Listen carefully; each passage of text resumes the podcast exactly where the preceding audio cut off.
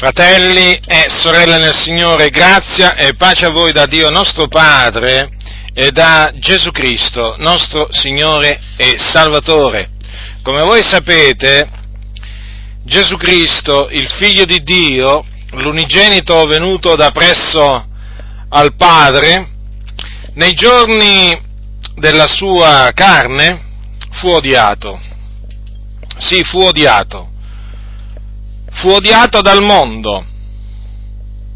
Gesù non fu amato dal mondo, ma fu odiato.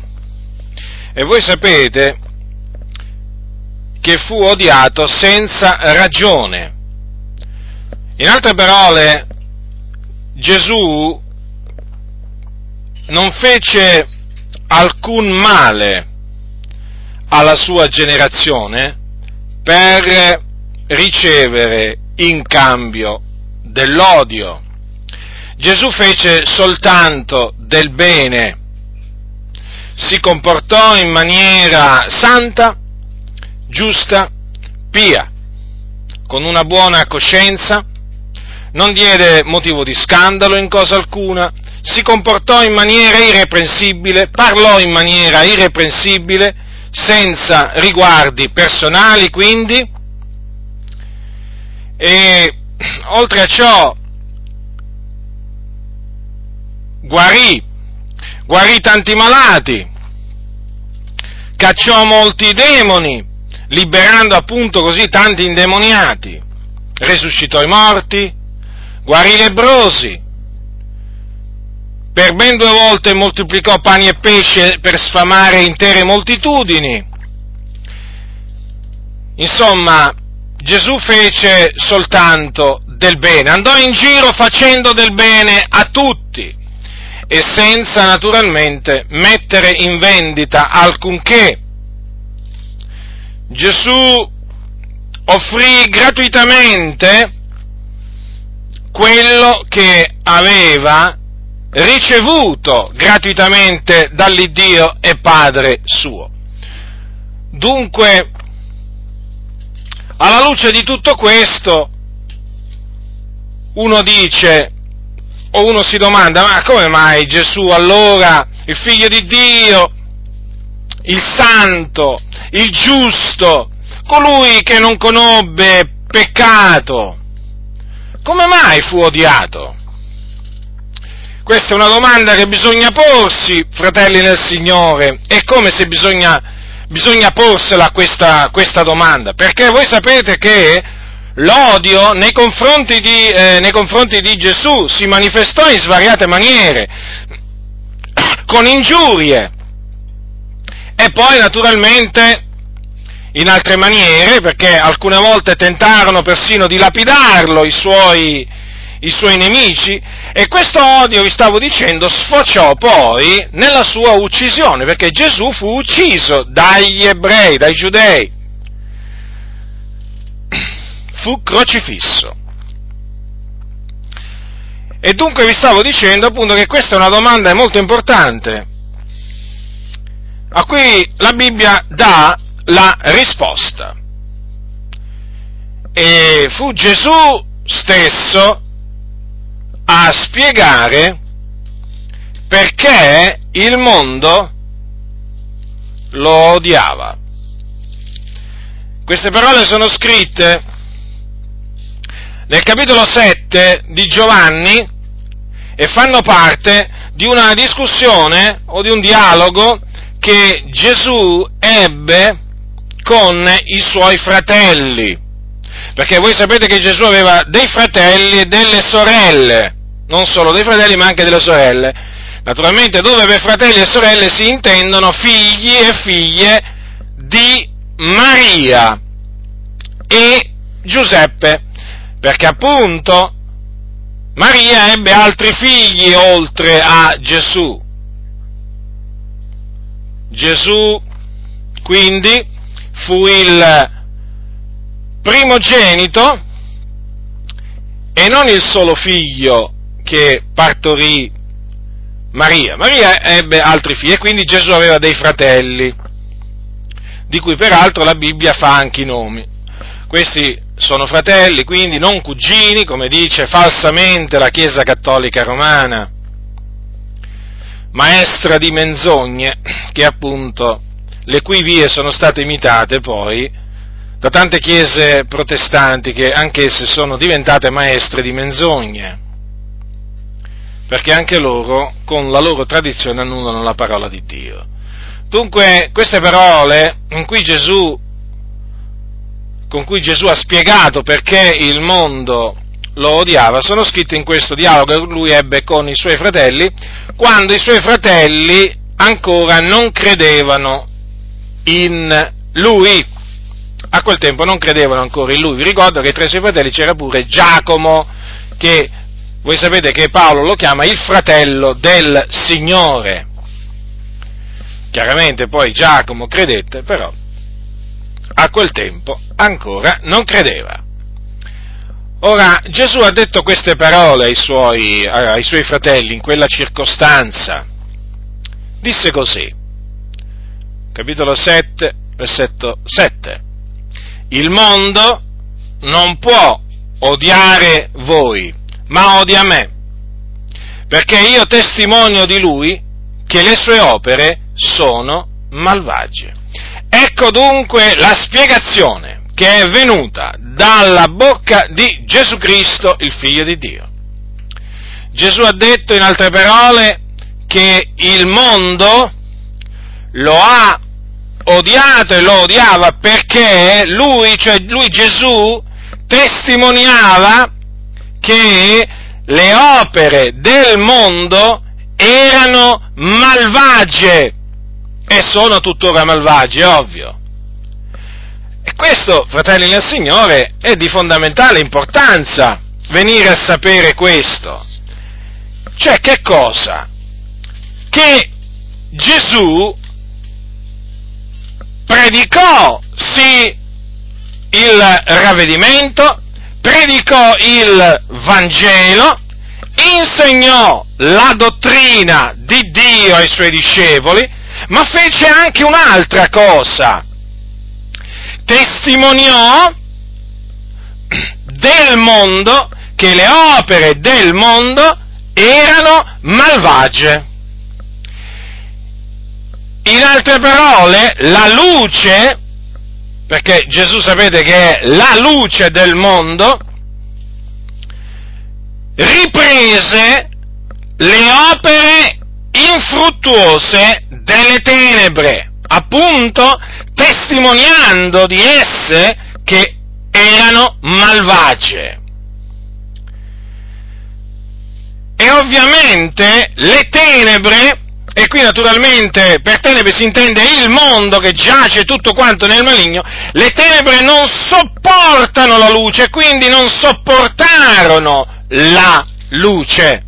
Ecco perché è scritto che la luce è venuta nel mondo e gli uomini hanno amato le tenebre più che la luce, o anziché la luce, perché le loro opere erano malvagie poiché chiunque fa cose malvagie odia la luce, non viene alla luce perché le sue opere non siano riprovate. Vedete dunque, la luce è venuta nel mondo e le tenebre l'hanno odiata. Ma perché? È evidente, perché la luce metteva in risalto la malvagità delle azioni del mondo e quindi delle tenebre. Vedete cosa dice Giovanni? Che chiunque fa cose malvagie odia la luce. E chi sono quelli che fanno cose malvagie? Coloro che sono tenebre o nelle tenebre. E perché odiano quelli che sono nelle, nelle tenebre? Perché odiano la luce? Perché non vogliono che le loro opere malvagie siano smascherate, cioè che tutti sappiano che quello che essi compiono è male agli occhi di Dio. Considerate dunque questo, fratelli nel Signore, attentamente, perché questo, quello che vi sto dicendo, riguarda il figlio di Dio, non una persona qualsiasi, ma il figlio di Dio, il santo. colui che venne in questo mondo per salvare il mondo, certamente. Ma ricordiamoci anche, ricordiamoci anche che con la sua venuta Gesù ha testimoniato del mondo che le sue opere erano malvagie. Allora è chiaro che questo odio si manifestò nei confronti, nei confronti di Gesù, con insulti, ingiurie. Cosa dissero? Cosa dissero per offenderlo? È un mangione, un beone, un amico dei pubblicani e dei peccatori. Dissero è uno che travia la moltitudine, cioè che svia la moltitudine. Lo chiamarono seduttore, lo chiamarono peccatore lo chiamarono Belzebù, che era appunto un soprannome dato al diavolo, considerate, dissero di Gesù che aveva un demone, cioè uno spirito maligno. Lo accusarono di cacciare i demoni per appunto l'aiuto, l'aiuto del principe dei demoni, cioè Satana. Considerate un po' voi, fratelli nel Signore, considerate attentamente queste cose e tutto ciò avvenne perché la luce testimoniava del mondo che le opere del mondo erano malvagie. E dunque, fratelli nel Signore, ecco spiegato, ecco spiegato in maniera chiara perché il mondo, o meglio le tenebre, odiarono Gesù Cristo, la luce del mondo. Ora, Gesù naturalmente ha dato vita a un popolo, che è il popolo di Dio, nel senso della Chiesa di Dio, l'assemblea di Dio, che è l'assemblea dei riscattati, di quelli che lui ha tirato fuori dal mondo, avendoli naturalmente scelti di mezzo al mondo. Scelta naturalmente che risale a prima della fondazione del mondo, è evidente, perché egli ci ha, Dio ci ha scelti a salvezza fin dal principio, prima della fondazione del mondo quindi. Infatti ha scritto i nostri nomi nel libro della vita fin dalla fondazione del mondo e noi per questo siamo grati. Ora, appunto, noi dobbiamo considerare, dobbiamo considerare questo, il popolo del Signore, il popolo che Cristo ha comprato con il suo sangue, con il suo sangue. E appunto ne ha fatto una sua proprietà particolare, il suo tesoro.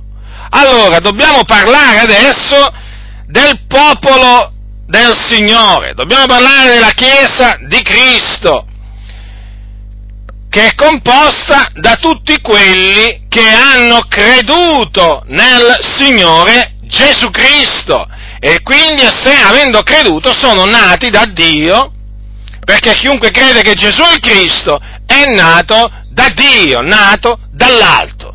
Dobbiamo parlare della Chiesa di Cristo, perché in base a quello che ci dice la Sacra Scrittura, se hanno odiato il capo della Chiesa, perché Gesù è il fondatore della Chiesa, ma anche il capo supremo della Chiesa. E ricordatevi, la Chiesa universale ha un solo capo, che è Gesù Cristo.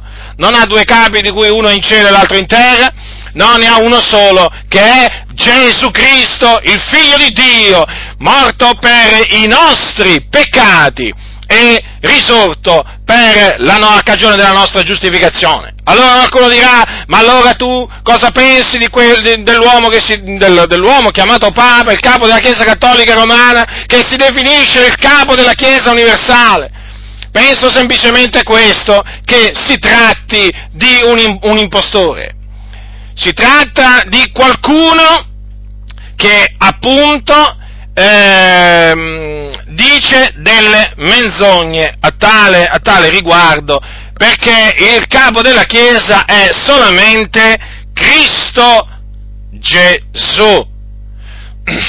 No, questo naturalmente va detto, va ribadito in questa nazione cosiddetta cristiana, che non è cristiana ma è pagana, dove regna il paganesimo, paganesimo eh, mascherato da, mascherato da eh, o camuffato da cristianesimo, mi riferisco al cattolicesimo romano che non è altro che una forma, una forma di paganesimo ben camuffata, devo dire ben camuffata.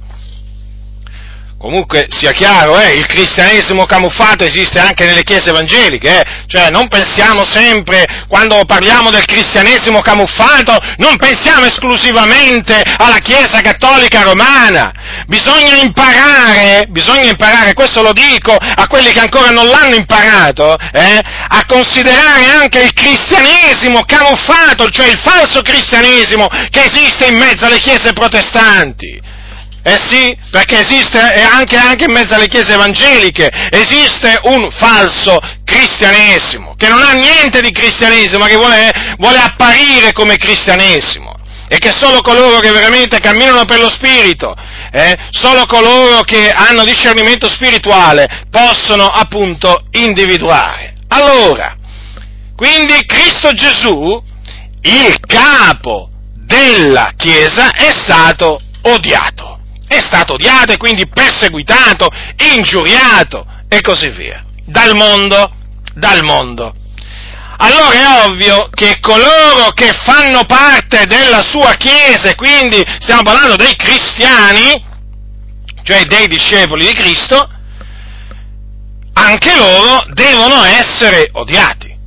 Non può essere che il, il fondatore della Chiesa, il capo della Chiesa, è stato odiato dal mondo, eh, non può essere che la sua Chiesa sia amata dal mondo, sia rispettata dal mondo, sia elogiata dal mondo, sia, eh, voglio dire, elevata agli onori. Eh? Può essere mai una cosa del genere? Non può essere. Non può essere. Ma infatti Gesù che cosa ha detto? Se il mondo vi odia, sapete, sappiate che prima di voi ha odiato me. Il mondo ha odiato quindi Gesù Cristo e noi ci dobbiamo aspettare che il mondo odi anche noi. Per forza di cose. Perché noi siamo in Cristo. Perché noi siamo cristiani. Perché noi siamo seguaci di Cristo Gesù, il Figlio di Dio. Allora, c'è un'altra domanda adesso da farsi. Come mai tanti che si dicono cristiani non sono odiati dal mondo? Eh sì, perché la domanda che appunto abbiamo fatto prima era, ma Gesù, Gesù Cristo, ma perché fu odiato dal mondo?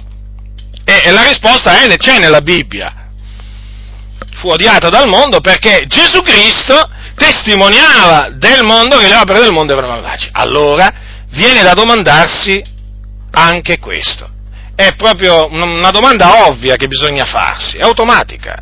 Ma come mai oggi molte chiese che si dicono evangeliche, del pieno Vangelo, del tutto l'Evangelo, poi sapete, quelle relative. Chiesa apostolica, c'è pure quella che si chiama Chiesa apostolica, quindi che si rifà agli insegnamenti degli apostoli, no? dovrebbe essere così.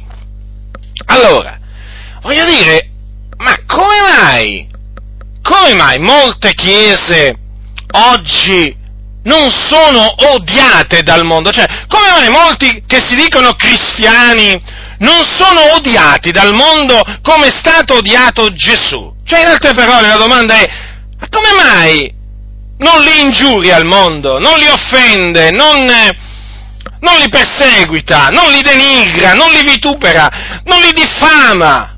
Come mai? Gesù è stato vituperato, è stato diffamato, è stato schernito. Insomma, Gesù ha subito tutto questo.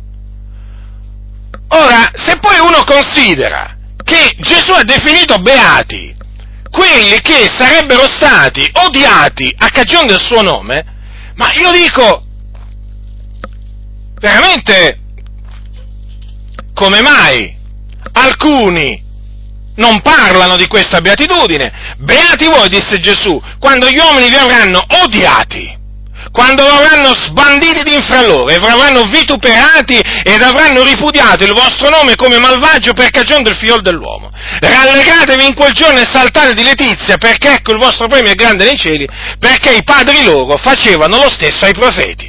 Considerate, Gesù ha dichiarato beati quelli che vengono odiati, cacciati fra, eh, dal mezzo degli uomini e vituperati, eh, e il cui nome viene ripudiato come appunto malvagio a cagione, a cagione di Cristo Gesù, del suo santo nome. Quindi considerate, fratelli del Signore, c'è pure una beatitudine eh, associata, associata a quelli che vengono odiati a cagione di Cristo Gesù. E quindi qui si sta riferendo a chi? Si sta riferendo a coloro sui quali ha invocato il nome del figliol dell'uomo, cioè i cristiani. Eh, a loro si riferisce qua. E chi sono?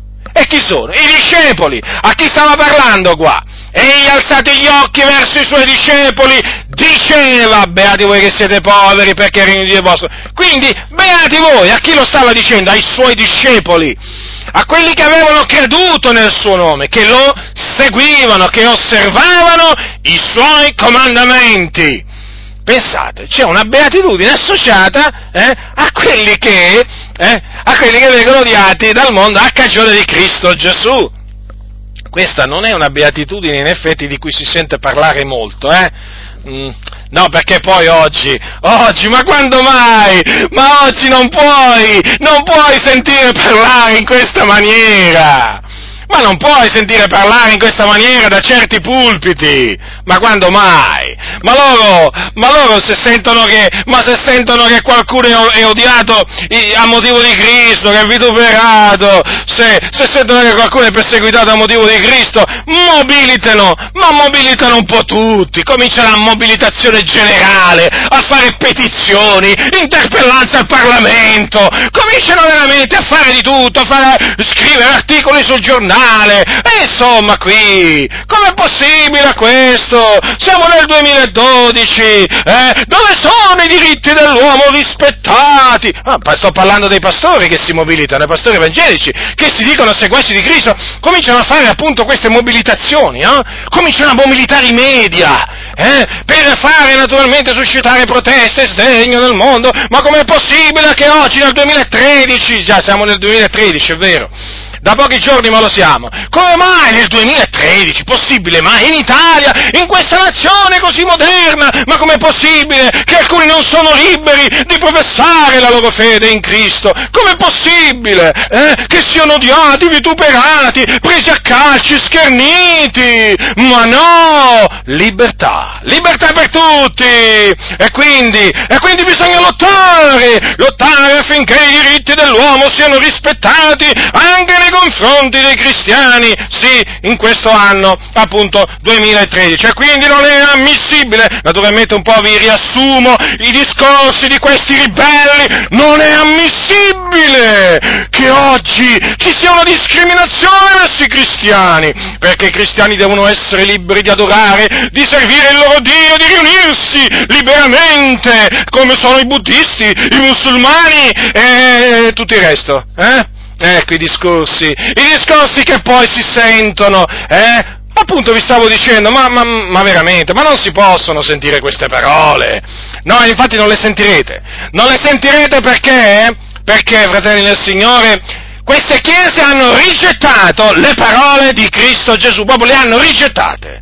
Le hanno rigettate. Nella loro Bibbia è come se non ci fossero scritte e infatti non ne parlano mai. Perché? Perché è chiaro, hanno un altro spirito, hanno un altro, hanno un altro sentimento, eppure vedete, Gesù non ha detto, non, è che voglio dire chissà cosa ha detto a riguardo di quelli che sarebbero stati odiati a cagione del suo nome, ha detto beati voi. Quindi sono felici quelli che vengono odiati oggi dal mondo a motivo di Cristo, di Cristo Gesù. Sapete invece che cosa oggi viene predicato nei fatti dai pulpiti? Beati voi quando il mondo non vi odierà, quando il mondo non vi caccerà di mezzo ad esso, quando il mondo non vi vitupererà, quando non ripudierà nel vostro nome come malvagio a cagione di Cristo. Beati voi quando queste cose non vi succederanno. Beati, bea, quante beatitudini lanciano contro appunto co- dicendo, dicendo queste cose. Il messaggio capovolto, il messaggio messaggio all'incontrario e di fatti oggi c'è una gran parte della Chiesa che pensa che essere odiati dal mondo, perseguitati e vituperati dal mondo sia un disonore e quindi un qualche cosa di riprovevole de- in favore, cioè per risolvere il quale bisogna appunto mobilitare tutti, uomini politici, bisogna mobilitare tutti, dal primo all'ultimo, eh, per far sì che appunto questo non avvenga. Non vi pare che ci sia un rigetto della parola di Cristo, della parola di Cristo Gesù? C'è, è evidente e noi lo vogliamo dire con ogni franchezza, piaccia o non piaccia che ci ascoltino o non ci ascoltino. Questo è il messaggio per questa generazione ribelle, caparbia, di gente dal collo duro in mezzo alla Chiesa di Dio, che non vuole appunto sentire parlare di odio del mondo nei confronti della Chiesa che è il corpo di Cristo. Pensate un po' voi questi come leggono la Bibbia e come la capiscono, all'incontrario, infatti quando li sentite parlare delle persecuzioni del passato contro la Chiesa, li sentite parlare ma con un tale sdegno, eh, con un senso di scandalo, di meraviglia, come dire, ma come si sono permessi, ma come si sono permesse, come si è permesso lo Stato di perseguire il governo, le autorità, come si sono permesse di perseguitare i nostri fratelli, e poi naturalmente cominciano, cominciano a parlare delle decisioni dei prefetti e qui e là, eh, eh, ma non ne parlano mai eh, non ne parlano mai reputandosi veramente degni o comunque reputando degni quei fratelli di avere veramente eh, sofferto a motivo di Cristo, no? Ne parlano um, per dire, ecco, vedete, ma questo mica è durato mica tanto, sai, loro ti dicono, dopo siamo, siamo intervenuti noi! No, no, a dire la verità non ti dicono siamo intervenuti noi, dicono che è intervenuto il Signore. Vabbè, dopo dimostreremo che non è, non è intervenuto il Signore, sono intervenuti i massoni, inter- è intervenuto il Vaticano con Pio XII e così via. Comunque eh, arrivano a dire appunto che è intervenuto, è intervenuto il Signore, loro dicono. È intervenuto il Signore, ha cambiato le cose, dopo è venuta la libertà religiosa e quindi a un certo punto siamo, abbiamo cominciato a essere liberi di professare la nostra fede, siamo, abbiamo cominciato a essere liberi di riunirci finalmente dopo l'anno, dopo gli anni horribilis. Oh, come li chiamano? Gli anni horribilis! Ma secondo me quelli sono i migliori anni del movimento pentecostale. Quali sono stati i migliori anni del movimento pentecostale in Italia? Quando appunto c'era la Buffarini Guidi, sì, quella circolare, eh, quella circolare che appunto vietava il movimento pentecostale. Sì, che appunto di, eh, diciamo di, ai pentecostali gli vietava di riunirsi e di celebrare il culto. Quelli sono stati gli anni più benedetti, quelli sono stati anni di, benedet- di, benedizioni, di vere benedizioni, perché la Chiesa era odiata dal mondo, e come se era odiata? Chiaramente anche altri evangelici furono perseguitati, anche altri fratelli che non erano pentecostali, sia chiaro questo, però chiaramente il mio discorso si concentra prevalentemente, eh, eh, diciamo, nei confronti delle chiese, delle chiese pentecostale. Quelli so, furono gli anni migliori,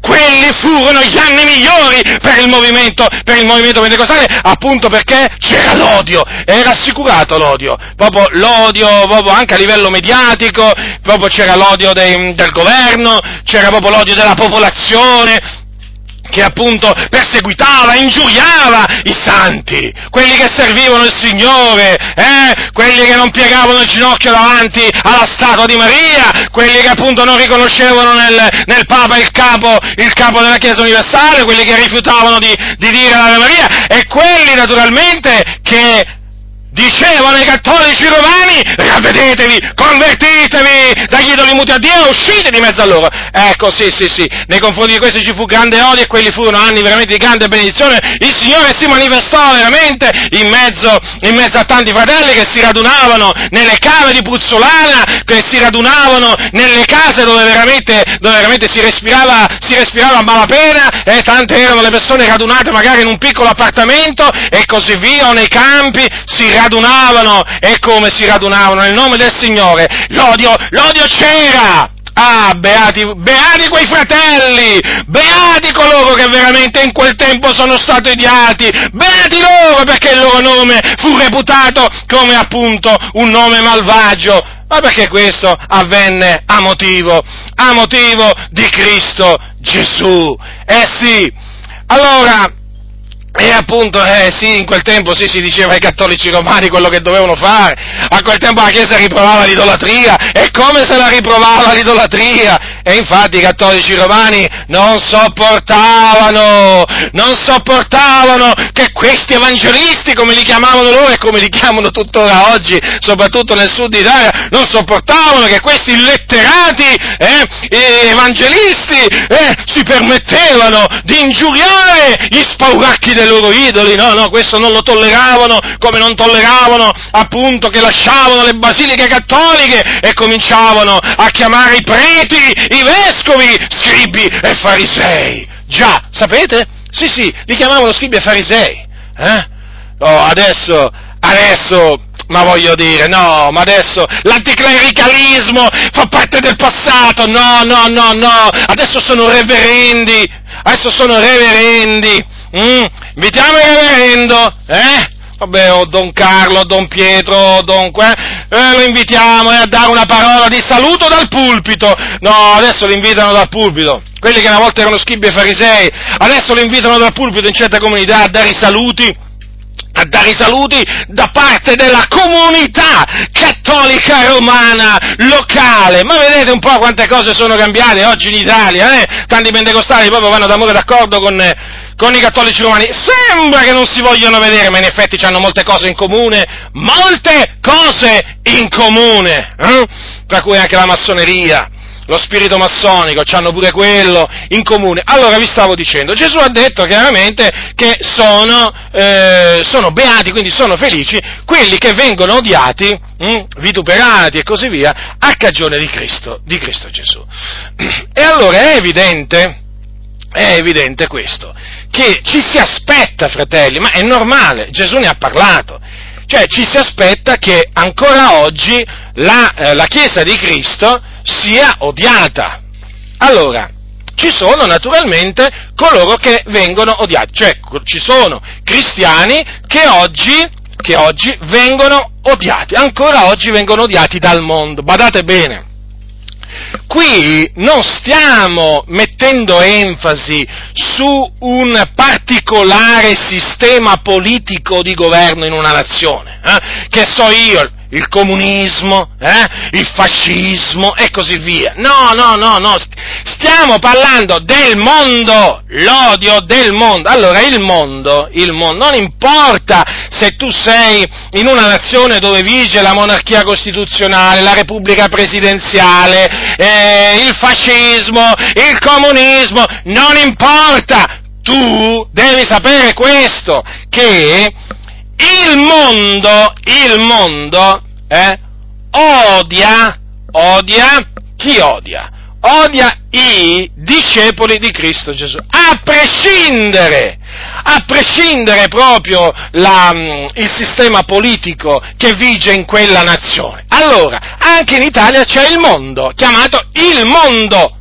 Qui non è una questione politica, lo ribadisco, lo ribadisco, perché alcuni pensano, ah, ma è il fascismo, il comunismo, eh, eh, i musulmani, i governi musulmani, dove c'è, que, que, quelle nazioni dove c'è la Sharia. No, fratelli del Signore, No, è vero che in, in queste nazioni chiaramente la, la, la persecuzione è accentuata, però qui non stiamo parlando di una persecuzione che viene inferta ai discepoli di Cristo eh, da un certo eh, diciamo, partito e così via. No, no, no, no, no, no. O, o da, certa, da, un certo gruppo di persone che danno retta a una certa ideologia. No, fratelli e signori, stiamo parlando dell'odio del mondo.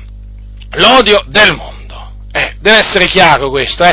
Allora, per, mo, per, il mondo la Bibbia intende le tenebre, quelli che sono sotto la potestà delle tenebre, che siano poi, ah, che si dichiarino liberi, che si dichiarino, ma fate come voi, comunisti, eh, fascisti, eh, monarchici, eh, fasci- non interessa niente a noi, noi dobbiamo sapere questo, che il, è assicurato l'odio del mondo nei confronti della Chiesa di Cristo Gesù e quindi dei cristiani. Allora, ci si deve aspettare che anche in questa nazione eh, la Chiesa sia odiata, ma per forza, perché noi siamo nel mondo, eh, viviamo nel mondo, certo che viviamo nel mondo, eh, sì, qualcuno dirà, ma siamo in Italia, la Costituzione, la Costituzione sancisce la libertà di religione, la libertà di associazione, la libertà di riunione, eh? siamo liberi, non c'entra questo, stiamo parlando del mondo,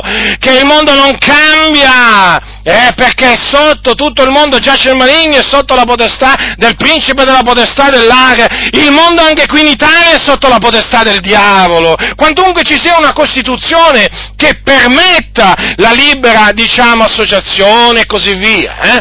Allora, il mondo qui, la Bibbia, la Bibbia ci fa comprendere chiaramente che ha odiato a suo tempo Gesù e quindi per forza di cose il mondo, che non è cambiato, perché sempre, sulla, sempre, sotto la potestà del diavolo, ancora oggi deve odiare chi? Deve odiare quelli che appunto sono cristiani ma per forza di cose, fratelli nel Signore. Cristo è stato assunto in cielo, ha mandato lo Spirito Santo nei nostri cuori, per il quale gridiamo Abba Padre, eh? quello Spirito ci attesta che noi siamo, quello, lo Spirito del Signore ci attesta assieme al nostro Spirito che noi siamo appunto figlioli di Dio e che quindi siamo di Cristo Gesù. E quindi ci si deve per forza di cose aspettare che il mondo, le tenebre che ci avvolgono, quindi che ci sono attorno, odiano noi. Perché? Perché noi siamo in Cristo, siamo luce nel Signore. Certo, perché i cristiani sono la luce del mondo e il sale della terra. Allora Gesù disse io sono la luce del mondo. Allora adesso la luce del mondo, certamente Gesù rimane la luce del mondo, però adesso in questa terra eh, la luce del mondo è la Chiesa, è la Chiesa, la Chiesa, la Chiesa di Cristo. E allora, diciamo noi, ehm, la domanda è, è di fondamentale importanza allora, perché oggi tanti che si dicono cristiani non sono odiati dal mondo? No, no, assolutamente non sono odiati. Non sono, non sono odiati dalle autorità, non sono odiati dalla popolazione. Parliamo dell'Italia, quindi adesso il mio discorso si concentrerà sull'Italia, eh? L'Italia, che voi sapete, è un, un paese profondamente cattolico con delle, con delle, radici proprio nel cattolicesimo ormai che sono secolari, sono ben forti, voi lo sapete, no? Il, eh, lo, stati, lo, Stato Italia, no? l'Italia è pregno di cattolicesimo. Si respira il cattolicesimo veramente, eh, vorrei dire, già dall'ospedale in cui uno nasce, no? Generalmente uno nasce in ospedale, no? Voglio dire, però comunque, eh, una volta magari ne nascevano molto meno di persone negli ospedali, comunque nascevano più nelle case, comunque voglio dire, già dall'ospedale in cui uno nasce, già lì proprio c'è, eh, c'è il cattolicesimo, no? C'è il cattolicesimo e così via. Ma allora voglio dire, questa è una nazione pregna di cattolicesimo, fratelli del Signore, i media ne parlano tutti, la Chiesa Cattolica, d'altronde qui abbiamo il Vaticano in Italia e quindi non può, non può essere altrimenti, no? E poi voglio dire tutto il resto che voi sapete bene, no? alle scuole, così, cioè viviamo in una nazione profondamente cattolica romana, quindi dove il cattolicesimo, dove il cattolicesimo è predominante, dove il cattolicesimo regna, eh? si può definire tuttora il cattolicesimo la religione di Stato, eh? quantunque molti diciamo sostengono che non è più così, ma comunque nei fatti è così, dai, il cattolicesimo è la religione di Stato.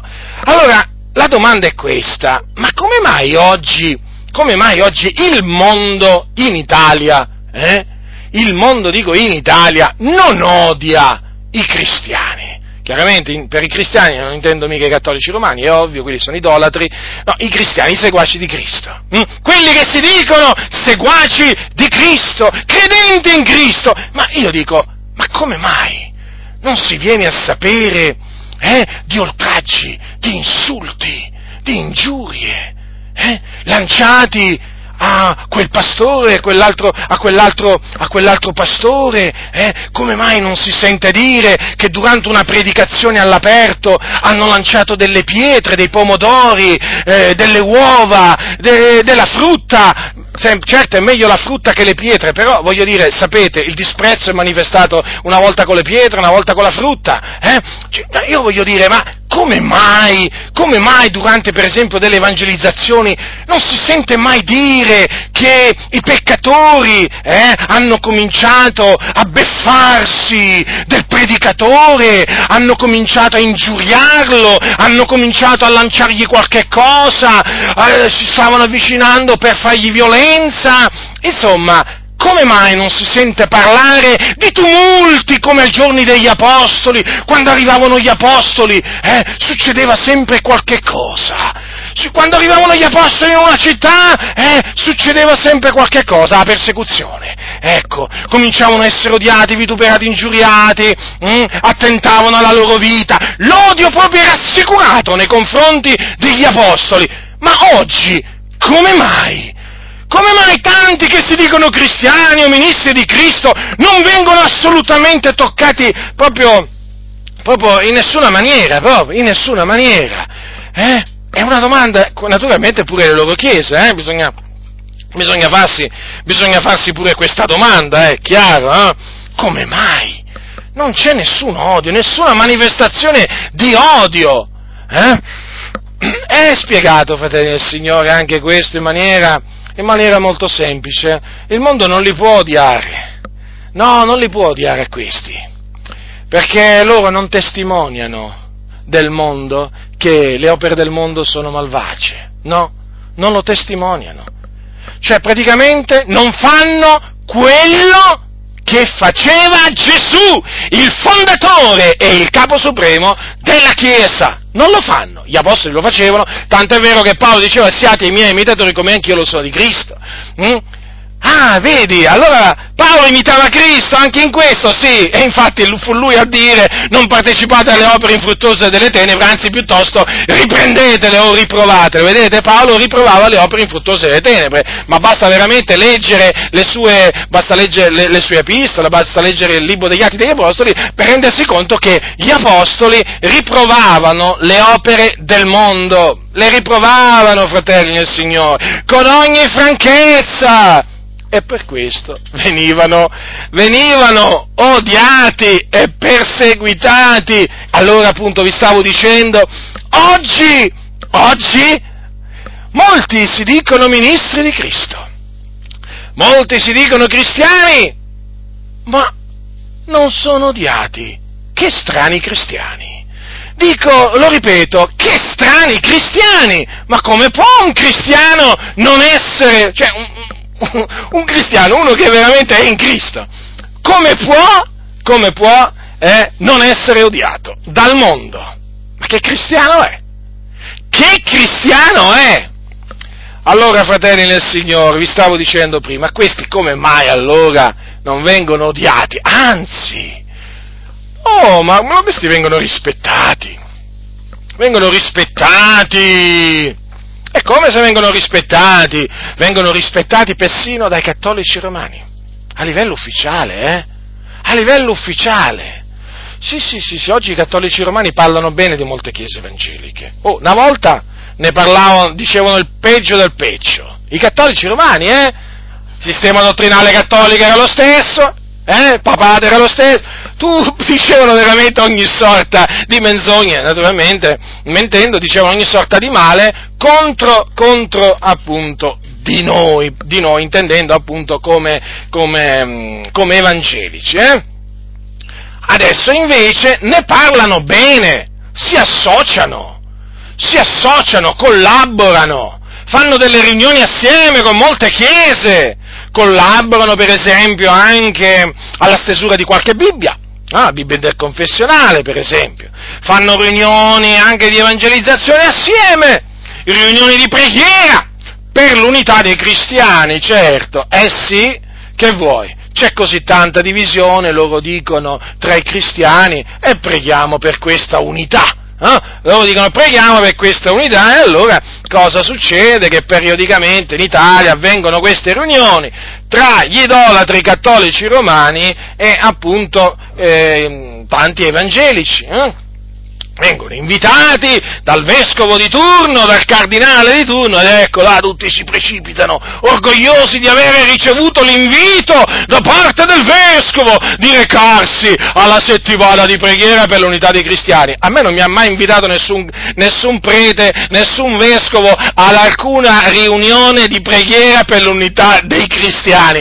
Evidentemente hanno capito che io non sono per l'unità, ma non, non, non è che so, non sono per l'unità dei cristiani, io sono sono per l'unità dei cristiani, ma di quelli veri. Io non sono per l'unità invece dei cristiani con gli idolatri, con gli infedeli. È evidente, questi l'hanno capito, l'hanno capito e quindi è chiaro che non possono farmi pervenire un invito. Ma quando anche mi rivolgessero un invito non ci andrei mai, perché quella non è una riunione appunto a cui i santi possono, possono partecipare essendo un'opera infruttuosa, un'opera infruttuosa delle tenebre che va denunciata, riprovata con ogni franchezza e ammoniti quelli appunto che vi partecipano semmai. Allora, vedete fratelli del Signore, allora qui è molto semplice la risposta il mondo non li può odiare, non li può odiare, perché? Perché costoro sono diventati amici del mondo. Amici, amici. Sapete quando si è amico con qualcuno, no? Rapporti amichevoli, no? C'è pace. Ecco, questi sono diventati amici del mondo. Sono diventati amici nel mondo loro naturalmente vogliono far credere che sono amici di Cristo, eh? ma non sono amici di Cristo. Come fai a dirlo? Come fai a dire una cosa del genere? Qualcuno dirà, ma lo sai che è grave quello che stai dicendo? Ma certo che è grave, lo so, ma d'altronde Gesù che cosa ha detto ai suoi? Voi siete i miei amici se fate le cose che io vi comando. Allora, faccio questa domanda. Si può definire amico di Cristo uno che rifiuta di obbedire ai comandamenti di Cristo? Si può definire uno un amico di Cristo eh, quando mette i comandamenti di Cristo sotto i suoi piedi? Si può definire uno un amico di Cristo quando rifiuta di riprendere le opere infruttuose delle tenebre? Si può definire uno un amico di Cristo quando rifiuta di fare quello che ha fatto Gesù innanzi? Eh? Cioè rifiuta di testimoniare del mondo che le opere del mondo sono malvagie, si può definire in base a quello che dice la Sacra Scrittura? No, perché Gesù l'ha detto chiaramente ai suoi. Voi siete miei amici, badate bene che stava parlando ai suoi discepoli, eh? voi siete miei amici se fate le cose che io vi comando, c'è un se qua. Quindi, se non fate le cose che vi comando, se invertiamo appunto la frase, non siete miei amici. Questo ha voluto dire Gesù. Quindi dobbiamo stare molto attenti. E ognuno si deve, si deve porre questa domanda, ascoltami bene, sei un amico di Cristo o sei un amico del mondo? Eh? Sappi questo, che se sei diventato amico del mondo sei diventato nemico di Cristo. Anche questo è grave, eh? Certamente. Ma d'altronde Giacomo, il fratello del Signore, il fratello del Signore, eh? uno di quelli peraltro a cui Gesù aveva detto quelle parole che vi ho citato all'inizio, eh? Guarda, vedi tu, vedi tu, Giacomo ha detto proprio queste, gente adulteres, e parlava dei credenti, Non sapete voi che l'amicizia del mondo è inimicizia contro Dio? Chi dunque vuole essere amico del mondo si rende nemico di Dio. Quindi chi vuole essere amico del mondo si rende nemico di Dio e naturalmente anche di Cristo, anche di Cristo Gesù, perché voi sapete che Gesù ha detto io e il Padre siamo uno. Come Gesù un giorno disse chi odia me odia anche il Padre mio, hm? è evidente che chi è amico di Cristo è anche amico di Dio, ma chi è nemico di Cristo è anche nemico di Dio. Chi, dunque, chi sono dunque i nemici di Cristo? Chi sono i nemici di Dio? sono naturalmente in mezzo alla Chiesa tutti quelli che si dicono cristiani o che professano di avere creduto in Gesù Cristo, ma nei fatti, nei fatti, rinnegano questa amicizia, perché non sono amici di Cristo, sono amici del mondo, hanno commesso adulterio con il mondo. E il mondo li ama. Il mondo li ama perché sono diventati appunto amici del mondo. Il mondo li ama, li rispetta, li rispetta, non li chiama più setta, ah, non li chiama più setta, e naturalmente quelli che non si definiscono, non si, non, non si sentono più chiamare setta, no, dai cattolici romani dicono, ah, finalmente, quale finalmente, quale finalmente, vorrei dire, ah, piacesse al Signore veramente che foste ancora chiamati setta, ma non potete essere chiamati setta dai cattolici romani, no, no, no, noi sì, ma voi no, voi, voi avete, voi avete, voglio dire, riconoscimento giuridico, avete l'intesa con lo Stato, ma quale setta, no? Voi adesso non più sette ma culti, no? Ecco, non più sette ma culti, il motto, il motto che c'è in certe chiese, no? che appunto sono quelle adultere, eh? non siamo più delle sette considerate dallo Stato, non siamo più considerati dai cattolici romani delle sette, che cosa siete, cosa siete considerati adesso? Dei culti, certo, certo, dei culti. Eh, sì, vengono definiti acattolici, acattolici, cioè che non sono cattolici, ma però voglio dire, stringi stringi assomigliano più veramente, sempre di più, a, al culto cattolico. Eh? Devo dire che questi cosiddetti culti acattolici, così sono definiti nella legislazione, eh? e dagli esperti naturalmente di eh, giurisprudenza e così via, eh? questi culti acattolici assomigliano sempre più al culto, eh, al culto cattolico. e così, fratelli nel Signore, purtroppo questa è la situazione in Italia, in Italia ma non solamente, non solamente, in Italia. Allora, ho gente adultera, gente adultera, eh, avete visto come li chiama Giacomo? Eh? Giacomo giudicava, avete visto? Li ha giudicati adulteri, hm? adulteri. Quindi Giacomo giudicava, si giudicava pure lui. Ma allora come la mettiamo? Si può o non si può giudicare? Si può giudicare, talvolta si, eh, eh, talvolta si può giudicare, anzi si deve giudicare, poi ci sono altre occasioni in cui non si deve giudicare. Questa è una di quelle circostanze in cui appunto si può giudicare. L'adultero va chiamato adultero. Cioè, ma io dico una cosa, se uno abbandona la propria moglie, eh, se uno abbandona la propria moglie perché si invaghisce di un'altra, di un'altra donna eh, e sposa quest'altra donna, ma io dico una cosa, come lo chiamate a questo? Come lo chiamate?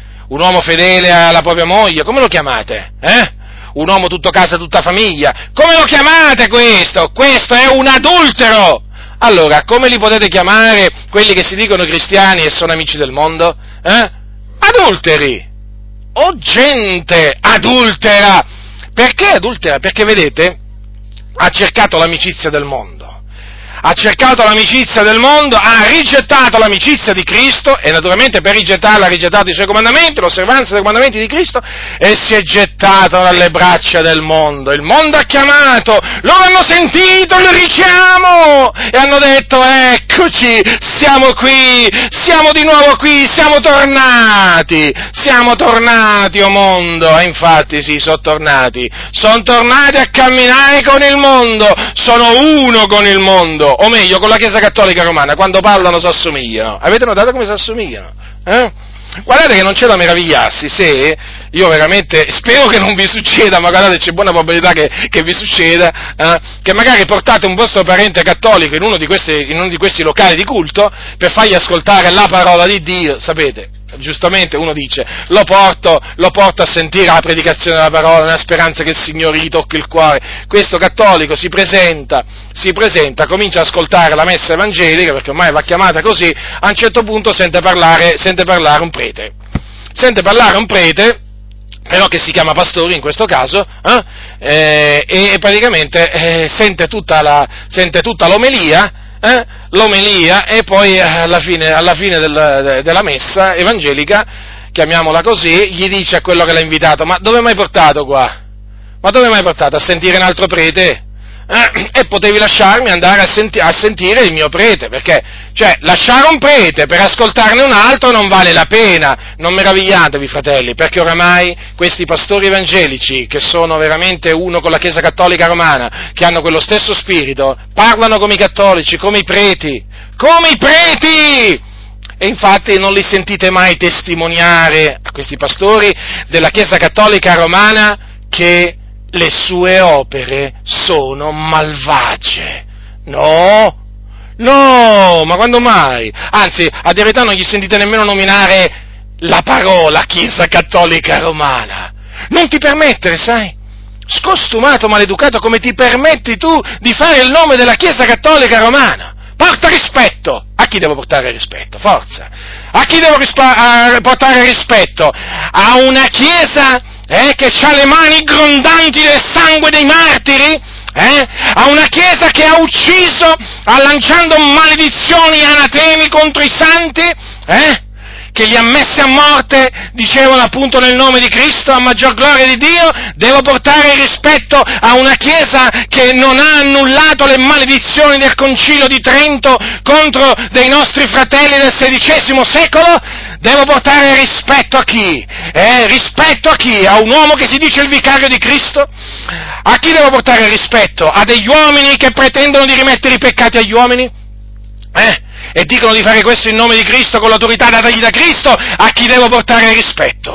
A chi devo portare rispetto? No, io non posso portare rispetto a coloro che portano in perdizione le anime. E infatti Gesù non portò rispetto agli scribi e farisei come nemmeno Giovanni il Battista, infatti Gesù li chiamò razza di vipere, vipere, serpenti, sì, sì, sì, stolti, guide cieche, così li chiamò così li chiamo quelli a cui voi dite bisogna prestare rispetto, sedevano sulla cattedra di Mosè ai giorni di Gesù, eh? ammaestravano il popolo. Però Gesù li chiamò in questa maniera. E come pensate dovremmo chiamare noi oggi eh, persone che hanno stesso, lo stesso spirito degli scribi e dei farisei, con il quale annullano la parola di Dio con la loro tradizione, eh, menando in perdizione tante anime, chiudendogli il regno dei cieli davanti, non entrando loro e nemmeno facendo entrare gli altri. Ma come li dobbiamo chiamare noi? Reverendi?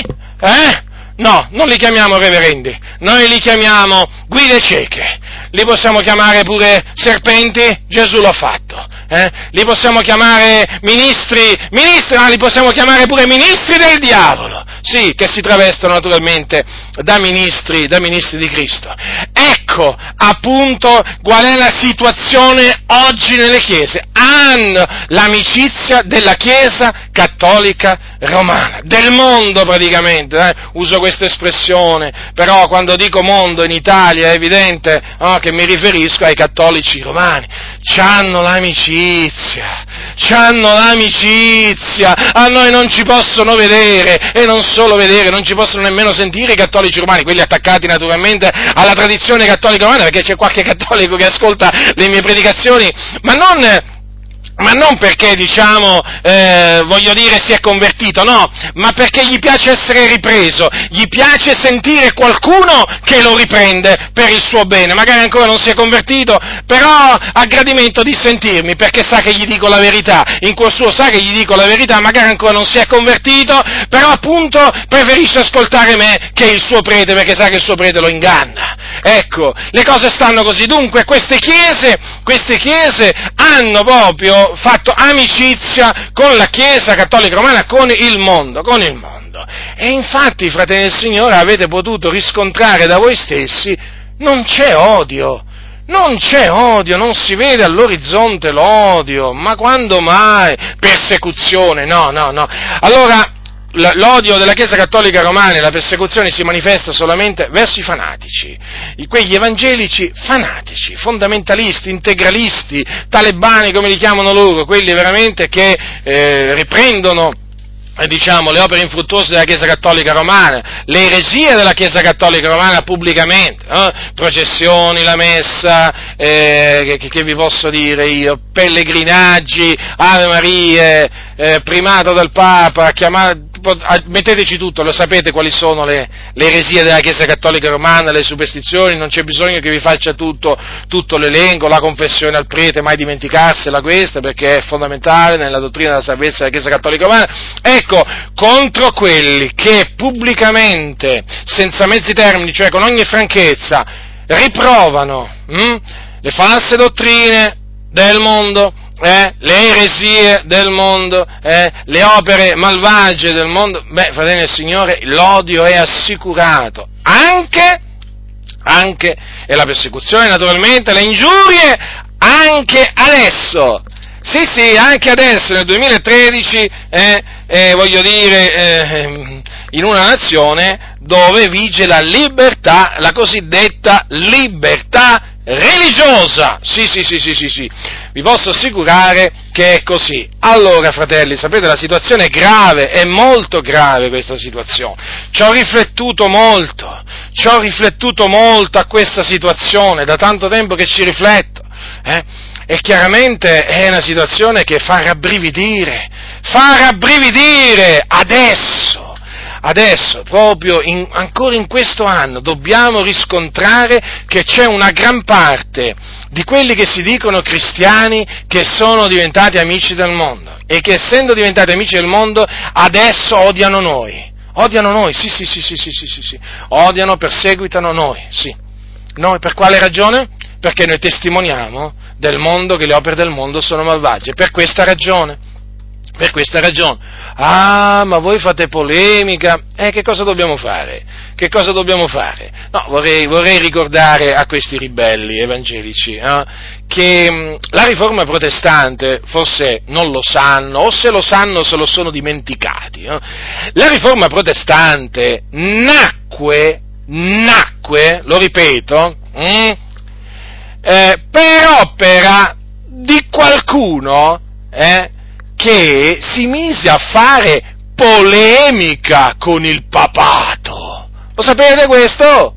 Lo sapete questo? Eh? Andate a studiare la storia della Chiesa, in particolare la storia della, riforma, della cosiddetta riforma protestante. Vi accorgerete che a quel tempo eh, scoppiò una polemica enorme, una polemica enorme naturalmente che diede vita alla riforma, quindi alla scissione in mezzo alla Chiesa Cattolica Romana, perché gran parte poi dei cattolici se ne uscirono perché, perché compresero appunto compresero che eh, l'oggetto della discussione, l'oggetto della discussione aveva, aveva, un fondamento biblico, cioè avevano ragione quelli che dicevano che si viene giustificati soltanto per la fede senza le opere. Ecco, dunque voglio dire, quelli che dormono possono essere risvegliati solamente da qualcuno che fa polemica, come dite voi, eh?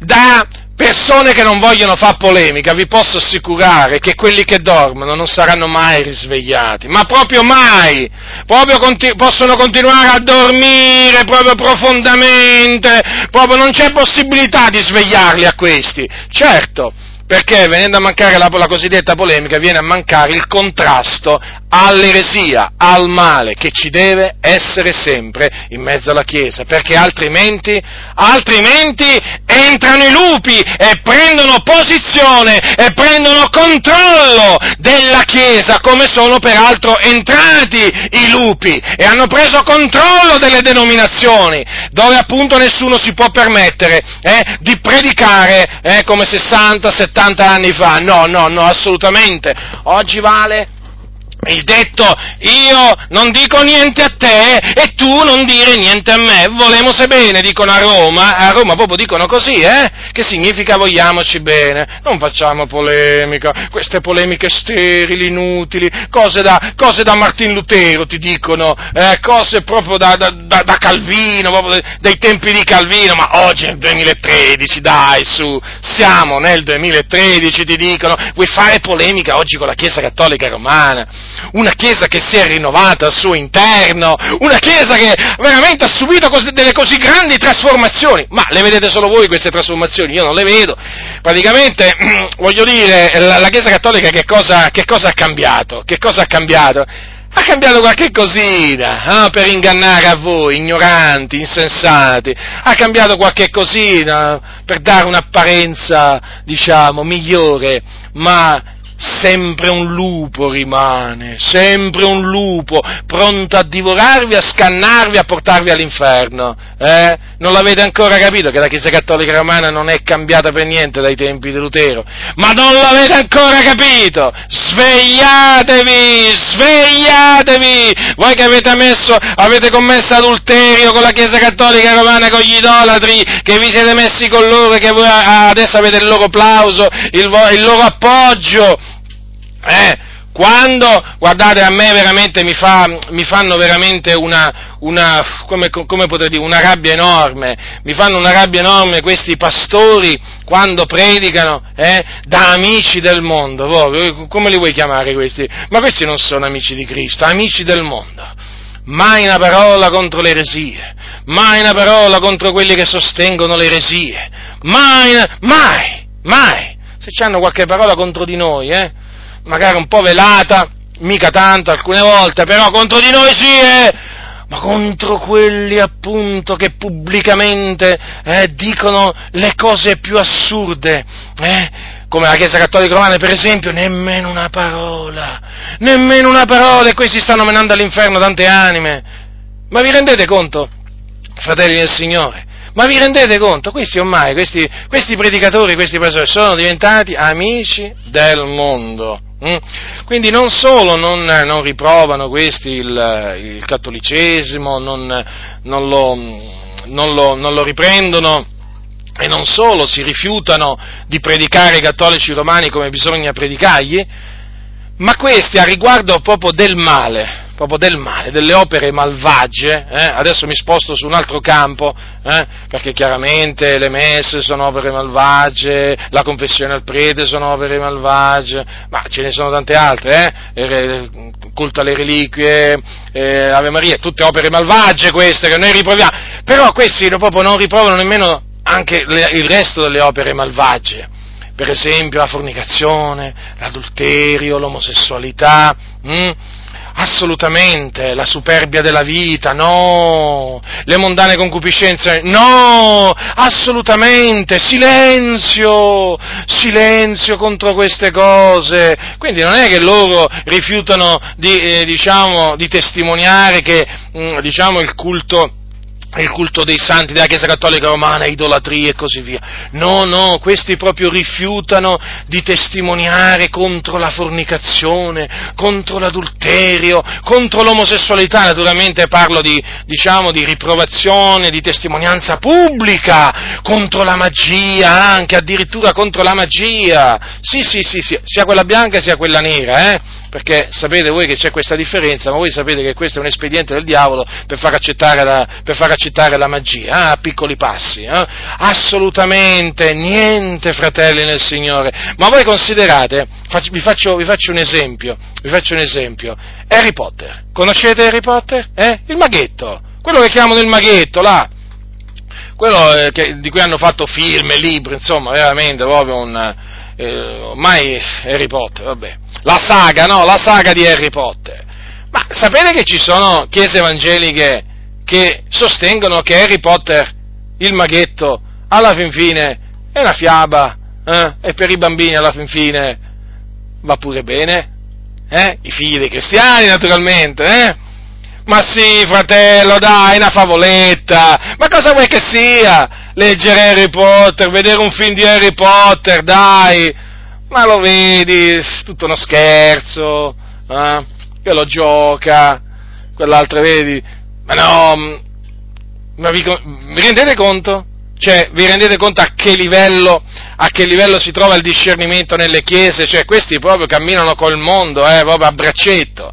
Harry Potter proprio è, un, è, proprio, è una macchinazione potente del diavolo per ingannare tante anime, soprattutto tanti giovani, e indurli alla magia, alla magia, facendogli credere che la magia si può usare a scopo di bene e soprattutto che la magia è qualcosa di innocuo che quindi può essere ricercata. Difatti ci sono bambini e bambine che dopo aver visto la saga di Harry Potter, dopo aver studiato, aver letto i libri di Harry Potter, hanno cominciato a leggere libri di magia, leggere libri di magia e naturalmente sono appunto stati catapultati dal seduttore del mondo, sono stati catapultati proprio dentro la magia e sono diventati, sono diventati maghi e streghe. Ecco appunto l'effetto della saga di Harry Potter, di quello che hanno chiamato il maghetto. Allora, la saga di Harry Potter è un elogio praticamente della magia, che voi sapete la stregoneria, chiamata così, è un'opera del mondo, è un'opera del diavolo che va distrutta, riprovata, con cui non bisogna avere assolutamente nessuna comunione. Eppure, fratelli nel Signore, tante chiese in tutto il mondo, parlo di chiese che si dicono cristiane evangeliche, eh, celebrano, lo celebrano a questo Harry Potter, alla saga di Harry Potter, lo raccomandano appunto, eh, raccomandano eh, ai bambini di vedere, o ai genitori di far vedere Harry Potter ai loro bambini e così via. Cioè, se questa non è amicizia del mondo, che cos'è? E questi pastori appunto non si permettono di fiatare pubblicamente contro questa opera demoniaca, no fratelli, assolutamente, perché? Perché sono diventati amici del mondo, amici del mondo. Ma sapete quanti insulti mi sono preso io eh, per avere scritto appunto un articolo contro Harry Potter, eh? Harry Potter è dal diavolo. Mi sono preso così tanti insulti dai seguaci di Harry Potter che veramente non ne ho mai presi così tanti persino in breve tempo. Eh? Ne ho presi tanti fino adesso, ma devo dire che quanti insulti ho preso, ingiurie, derisioni, eh, dai seguaci di Harry Potter quando hanno scoperto il mio, hanno scoperto il mio articolo e mi, sono, e mi sono venuti a commentare proprio nel, nel, nel mio blog ma non avevo mai presi così tanti in, po- in pochi giorni. All'improvviso ho, ho, mi sono domandato, ma che cosa è successo qua? Dove hanno linkato questo articolo contro Harry Potter che avevo scritto, poi ho scoperto dove l'avevano linkato, allora ho capito perché mi sono arrivati tutte quelle veramente decine, decine, decine, decine veramente di, di parole maligne contro di me, perché veramente avevo, avevo eh, diciamo, definito Harry Potter dal diavolo, avevo riprovato la saga di Harry Potter, avevo messo in guardia dal cosiddetto maghetto. Questo avviene, fratelli. È esattamente questo, quando appunto si testimonia del mondo che le sue opere sono malvagie, sia che siano opere di magia e così via, è chiaro che ti attiri l'odio del mondo, tutto normale, eh? Tutto normale. E questi invece io devo sentire che ci sono pastori che consigliano Harry Potter addirittura anche le cronache di Narnia, un'altra saga di quelle dove veramente l'occultismo, dove veramente anche lì c'è la magia, eh, dove peraltro l'autore di, questo, di questa saga di, delle cronache di Narnia era uno veramente un eretico, un eretico, eppure ci sono tante chiese, anche pentecostali, che consigliano le cronache di Narnia, sono delle cose veramente che sembrano assurde, incredibili, per, naturalmente, però le cose stanno così, perché sono amici del mondo. E allora come fa il mondo? Ma come fa il mondo a odiare costoro che parlano bene, parlano bene del male e parlano male del bene? È ovvio questo, perché poi cosa succede? Che quando appunto costoro si schierano a favore del male, chiamandolo bene, poi succederà chiaramente che il, il bene lo chiameranno male.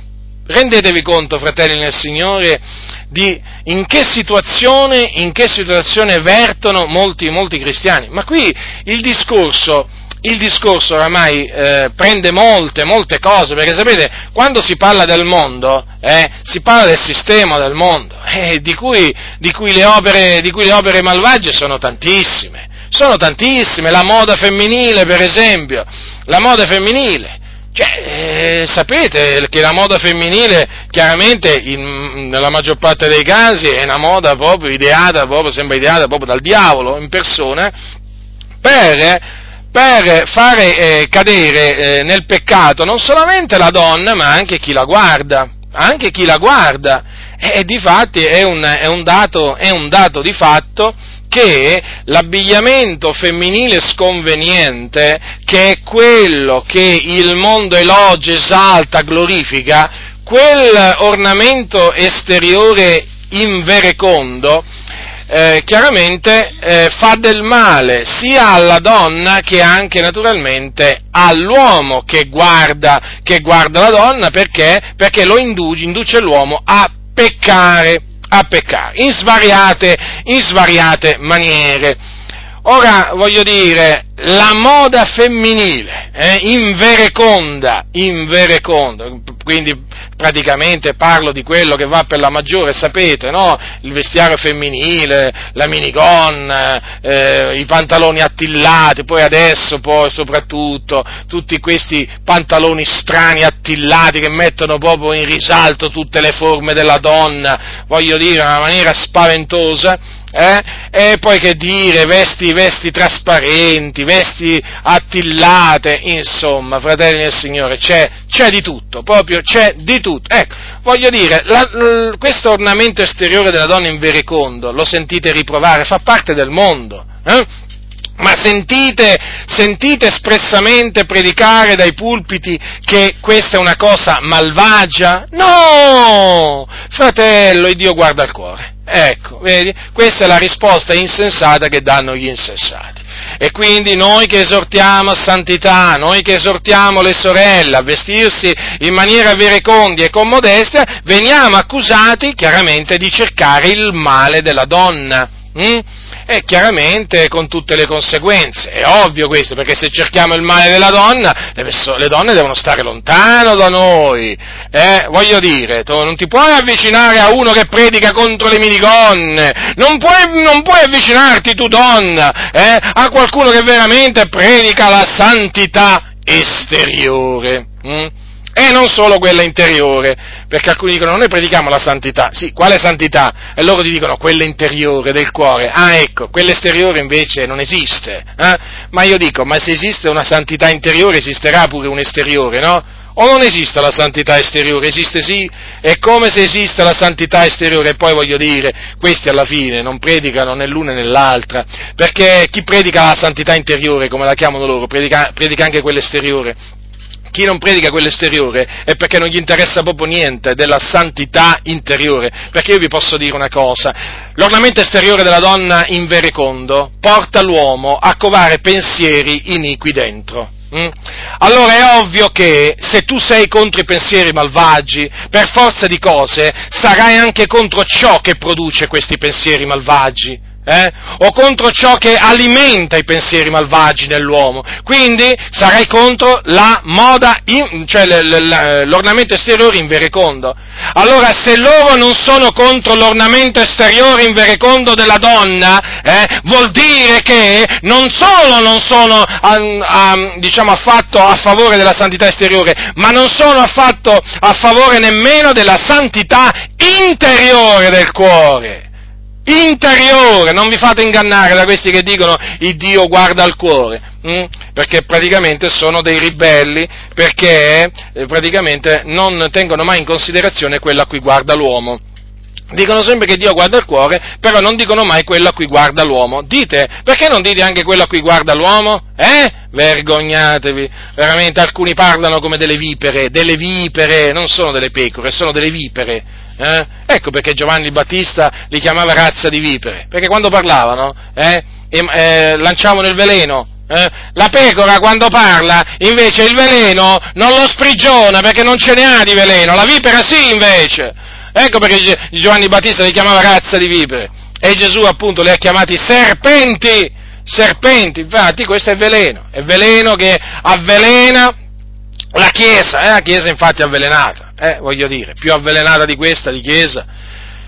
D'altronde sta avvicinandosi l'apostasia, quindi tutte queste cose devono avvenire, però è chiaro che il nostro dovere è quello di santificarci e di indurre gli altri a santificarsi nel timore di Dio, perché questa è la volontà di Dio. Quindi non riprovano il male costoro, no, no, no, no, non esiste riprovazione del male, non esiste riprovazione del male, non esiste la riprovazione delle false dottrine pubblicamente, naturalmente, perché è ovvio che loro non si sentono appunto di fare una cosa del genere dato che sono amici del mondo. E cosa fanno? Loro sono furbi, sono furbi perché invece di, dirti, invece di dirti che loro sono diventati amici del mondo e quindi non possono fare una cosa del genere, sai, sai cosa ti dicono? No, fa, Gesù ci ha comandato di non giudicare. Avete capito allora? Praticamente prendono delle parole di Gesù per, eh, per coprire la loro ribellione, il loro adulterio spirituale e dicono no ma tu fratello non devi giudicare. E quindi sai non devi dire ai cattolici romani che sono idolatri e eh, che se non si ravvedono, non si convertono, andranno all'inferno. No, non glielo devi dire. Digli solo che Gesù li ama. Dio amore, Gesù ti ama, leggi la Bibbia. Ecco, questa è l'evangelizzazione moderna eh, che sta facendo tanti danni nelle chiese. Poi non ne parliamo naturalmente nei confronti degli adulteri, degli omosessuali, dei fornicatori. Voglio dire, anche lì, no, non devi giudicare, fratello. No, chi sei tu? Eh? Ti metti al posto di Dio forse? Eh? Ti met- com- come ti permetti? Non puoi, non puoi metterti a dire che quello è un fornicatore, che quelli che, eh, che fanno queste cose sono adulteri, che quelli che fanno queste altre cose sono omosessuali, eh? che vanno all'inferno se non si ravvedono, no? Non li devi giudicare, eh? E allora che devi fare? Eh? Digli Gesù ti ama, eh?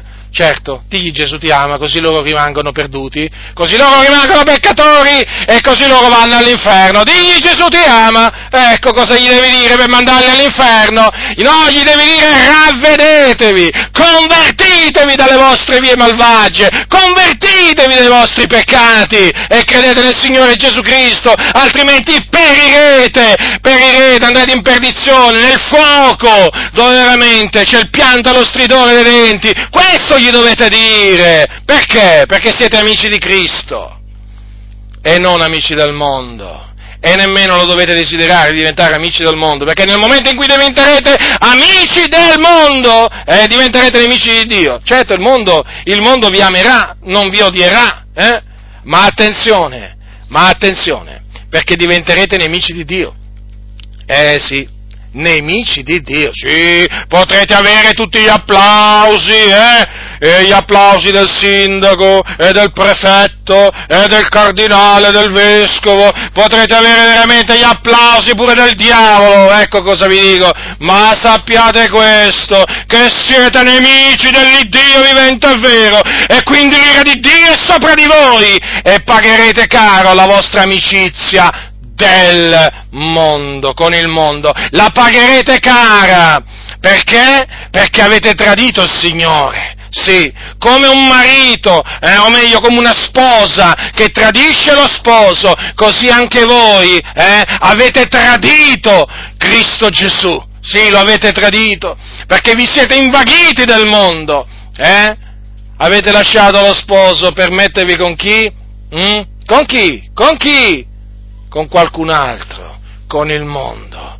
Ed amici di Cristo che eravate, eh, poi diventerete eh, amici, amici, amici, del mondo e quindi nemici, nemici di Cristo, considerate un po' voi, ma non vi fa rabbrividire il solo pensiero di diventare nemici di Dio, ma non vi fa rabbrividire solo questo pensiero, nemici di colui che ha creato tutte le cose, eh, che sospende il globo veramente nel nulla, eh, che veramente in un attimo potrebbe far tornare alla polvere tutti gli animali, tutti gli esseri viventi, compresi quindi gli uomini che sono sulla faccia della terra. Ma vi rendete conto di chi si diventa nemici quando si diventa nemici? Ma vi volete rendere conto di questo? Non è che si diventa nemici del Presidente della Repubblica, non è che si diventa nemici del dittatore di turno, si diventa nemici del Re dei Re, del Signore dei Signori, di colui che ha creato l'universo, di colui che governa l'universo,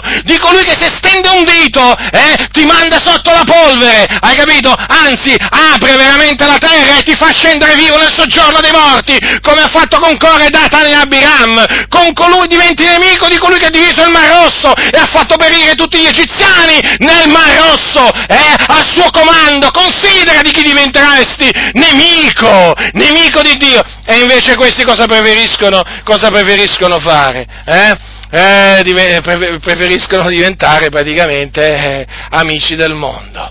Non gli interessa. Oh, nemici di Dio, cosa vuoi che sia? Ah, a mo' di dire, cosa vuoi che sia? Cosa vuoi che sia? Te ne accorgerai cosa vuoi che sia. Te ne accorge, ve ne accorgerete cosa significa diventare nemici dell'Iddio vivente e vero. E non sorprendetevi se Dio qualche fulmine lo manda sulla vostra testa, eh? o sul vostro locale di culto. Non vi meravigliate! Eh? Ostinati e ribelli, non vi dovete meravigliare di questo. No, assolutamente, noi non ci meravigliamo. Perché d'altronde quando si diventa nemici, quando si diventa nemici di Dio, che cosa ci si aspetta da Dio? I complimenti, le lodi, che cosa, che cosa vi aspettate? Benedizioni? Eh?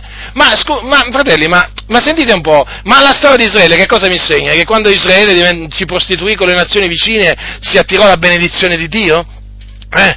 Quando, quando, Israele, quando, Israele, cominciò a seguire i costumi delle nazioni, che cosa successe? Che Dio riversò su loro tantissima benedizione? O gli riversò addosso tante piaghe, giudizi e così via? Che cosa avvenne? Allora che cosa pensate oggi, fratelli del Signore? Che cosa avverrà? Ma che cosa avverrà a quella parte eh, di appunto persone che si dicono cristiani che sono diventati amici del mondo, che seguono i costumi delle nazioni, eh, che seguono la moda, che si vanno a divertire, che si abbandonano al peccato, eh, che predicano a favore, a favore del peccato e se non predicano a favore del peccato stanno in silenzio contro il peccato, che praticamente non è che cambia, non è che cambia molto. Ma che cosa pensate che avverrà a coloro appunto che rifiutano di essere amici di Cristo? Eh? Che cosa pensate che avverrà? Eh? Appunto avverrà che Dio li castigherà li flagellerà, certo, perché Dio è amore. Grazie a Dio veramente eh, per i suoi castighi, i suoi flagelli, che sono appunto una manifestazione del suo grande, del suo grande amore. Un amore appunto, una benignità che trae, che appunto eh, trae ravvedimento. Eh sì, perché appunto il Signore castiga, per indurre il castigato a ravvedersi e tornare a Lui, perché appunto l'effetto del castigo è questo, è come, le, è come il, il, motivo del castigo è questo, no? l'obiettivo, è come quando un padre castiga proprio, i propri figli, cosa sempre più rara, anche in mezzo alle, alle, ai cristiani, comunque ancora oggi, grazie a Dio, ci sono fratelli che castigano i propri figli quando se lo meritano, naturalmente. Voglio dire, l'obiettivo qual è? Eh? L'obiettivo qual è? Fargli male, vederlo soffrire, vederlo piangere? Eh? Che cos'è? Voglio dire, un, un, desiderio sadico? Che cos'è che spinge un padre a correggere i propri figli, a castigarli se non l'amore che nutre verso di loro? Non è l'amore? Mm? Perché? Perché sono diventati disubbidienti. Allora il padre vuole che, eh, che diciamo, diventano ubbidienti. Allora così il Signore. No? Quando appunto la, la, Chiesa diventa disubbidiente, il Signore castiga per farla, eh, diciamo, una volta che è diventata disubbidiente, vuole il Signore che diventi ubbidiente, che ubbidisca. Ecco perché i castighi. Quindi, vedete, fratelli del Signore, qual è la situazione? È una situazione drammatica questa. Gesù diceva praticamente, il mondo non può odiare voi. E perché non, li poteva, non poteva odiare, diciamo, ai suoi fratelli in quel momento? È perché loro non testimoniavano del mondo, che le opere del mondo erano malvagie. E quindi, vedete, fratelli del Signore, la Bibbia, la Bibbia è molto chiara, molto chiara a tale, a tale, a tale proposito, eh, per cui massima attenzione massima attenzione a quelli che non testimoniano del mondo che le sue opere, cioè che le opere del mondo sono malvagie. Prestate la massima attenzione e teneteli d'occhio, eh? Teneteli d'occhio perché quelli, perché quelli lì non sono amici di Cristo. No, no, quelli sono amici del mondo. sono amici del mondo e quindi, essendo amici del mondo, non possono testimoniare del mondo che le opere eh, diciamo, del mondo sono malvagie. Ma vi rendete conto? Un amico del mondo come fa a dire che le opere del mondo sono malvagie? Non può, eh? Deve elogiare semmai il mondo. Hm? E allora anche questi fanno, fanno, la stessa cosa. Ma quante cose? Ma la lista qui veramente, la lista è lunghissima di opere, di opere malvagie che non vengono, che non vengono assolutamente toccate, toccate proprio, come se non esistessero. Avete presente quando, quando uno non parla di una cosa, no? È come se non esistesse quella cosa, no? Ecco, ci sono delle cose, delle cose malvagie, eh? Eh, che non vengono mai assolutamente toccate, ma vorrei dire nemmeno sfiorate, nemmeno sfiorate oggi nelle comunità. Ecco perché le chiese sono date veramente, eh, sono diciamo come delle prostitute. La maggior parte delle chiese ormai hanno, commesso adulterio, hanno adulterio, adulterio, con il mondo, veramente c'è uno spirito di prostituzione che spinge ormai chiese di qualsiasi denominazione proprio a commettere adulterio con il mondo, sono diventate così amiche del mondo, sono in buoni rapporti con il mondo, che quando vedono noi o sentono noi è come se vedessero e sentissero il diavolo. Sembra, sembra incredibile questo, eh? Non vi sembra incredibile? Eppure noi ci limitiamo a dire quello che sta scritto.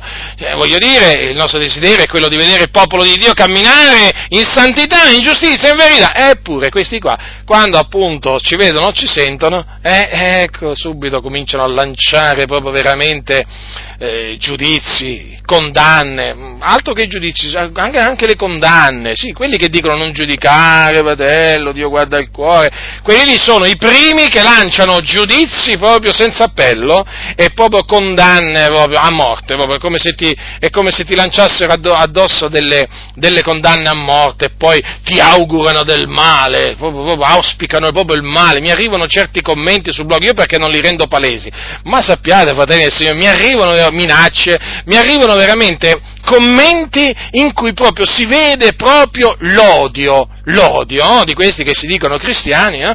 l'odio che proprio aspica che veramente ti succeda del male. Considera tu, ma proprio è una cosa impressionante, è una cosa impressionante. D'altronde, che cosa ci si può aspettare dal mondo e dagli amici del mondo se non la stessa condotta, se non lo stesso modo di parlare, di vedere, di ragionare?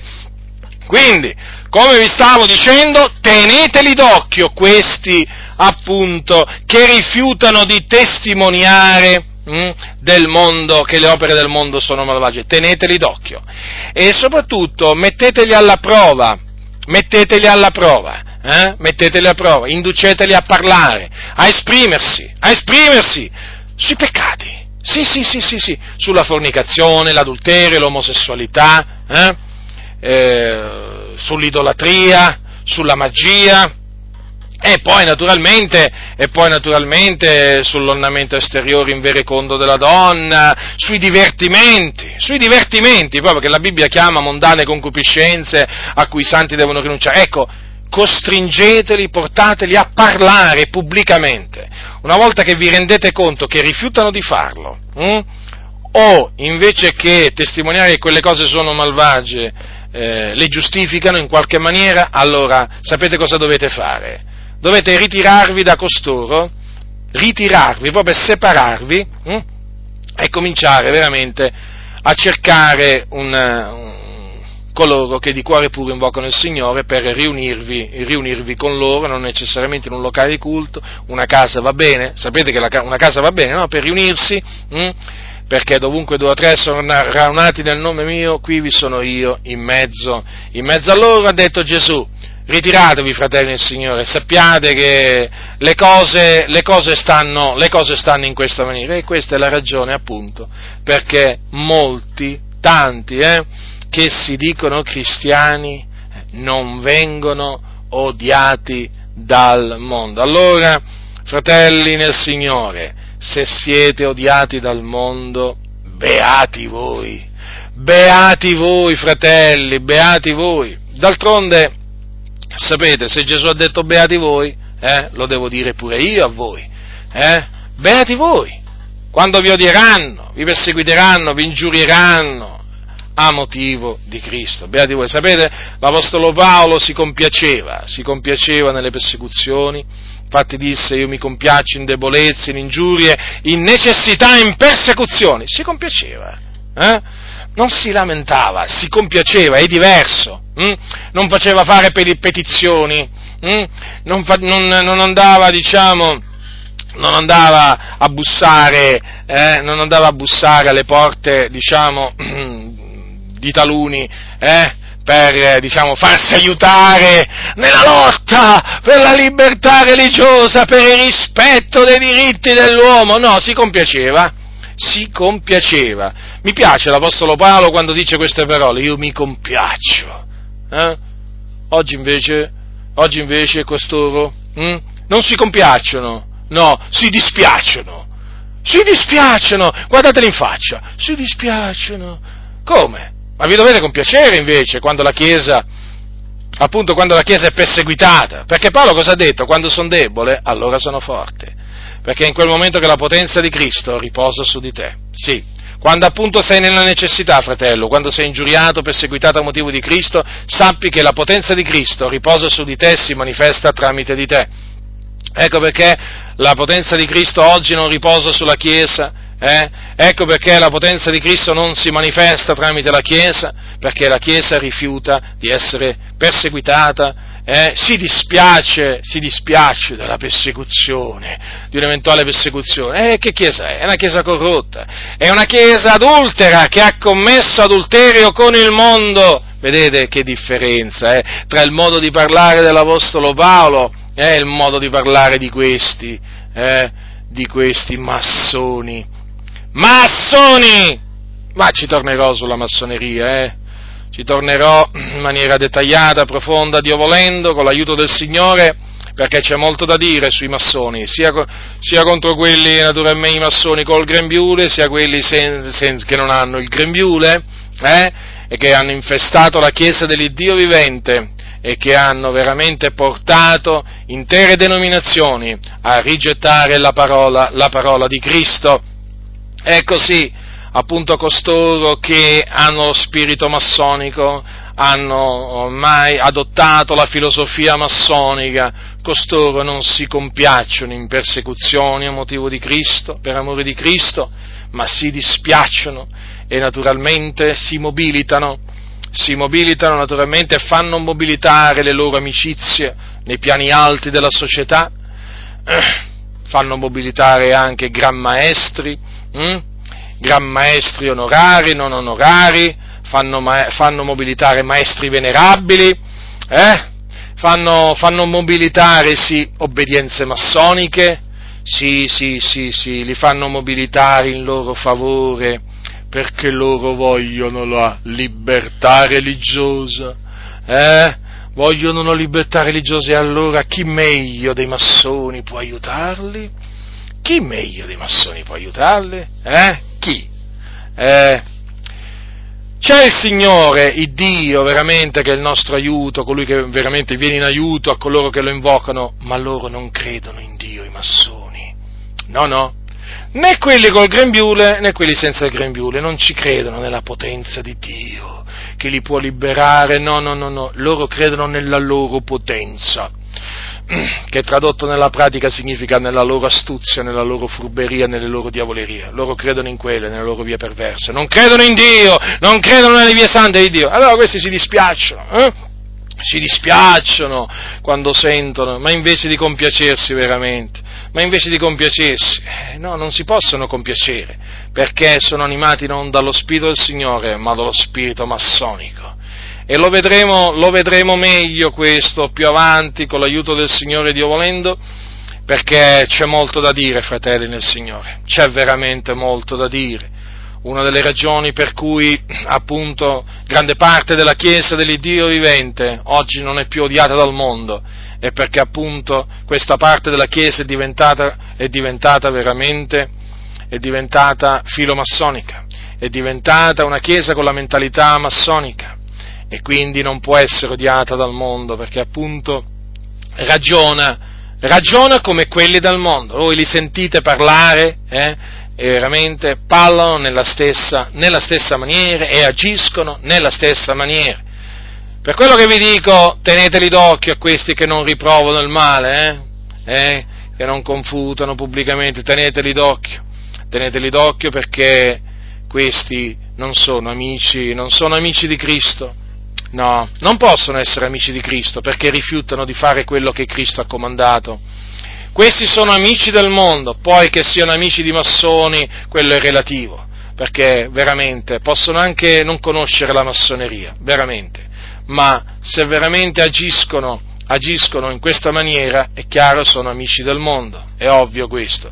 Quindi, a prescindere che sono amici amici della massoneria o, o, non conoscono nemmeno la massoneria, una cosa è certa, che quelli che agiscono in quella maniera sono amici del mondo e da questi vi dovete, questi vi dovete guardare. Invece state con gli amici di Cristo. Ecco, state con gli amici di Cristo. Perché? Perché loro fanno quello che Gesù Cristo comanda e vuole da loro. La grazia del Signore nostro Gesù Cristo sia con tutti coloro che lo amano con purità incorrotta. Amen.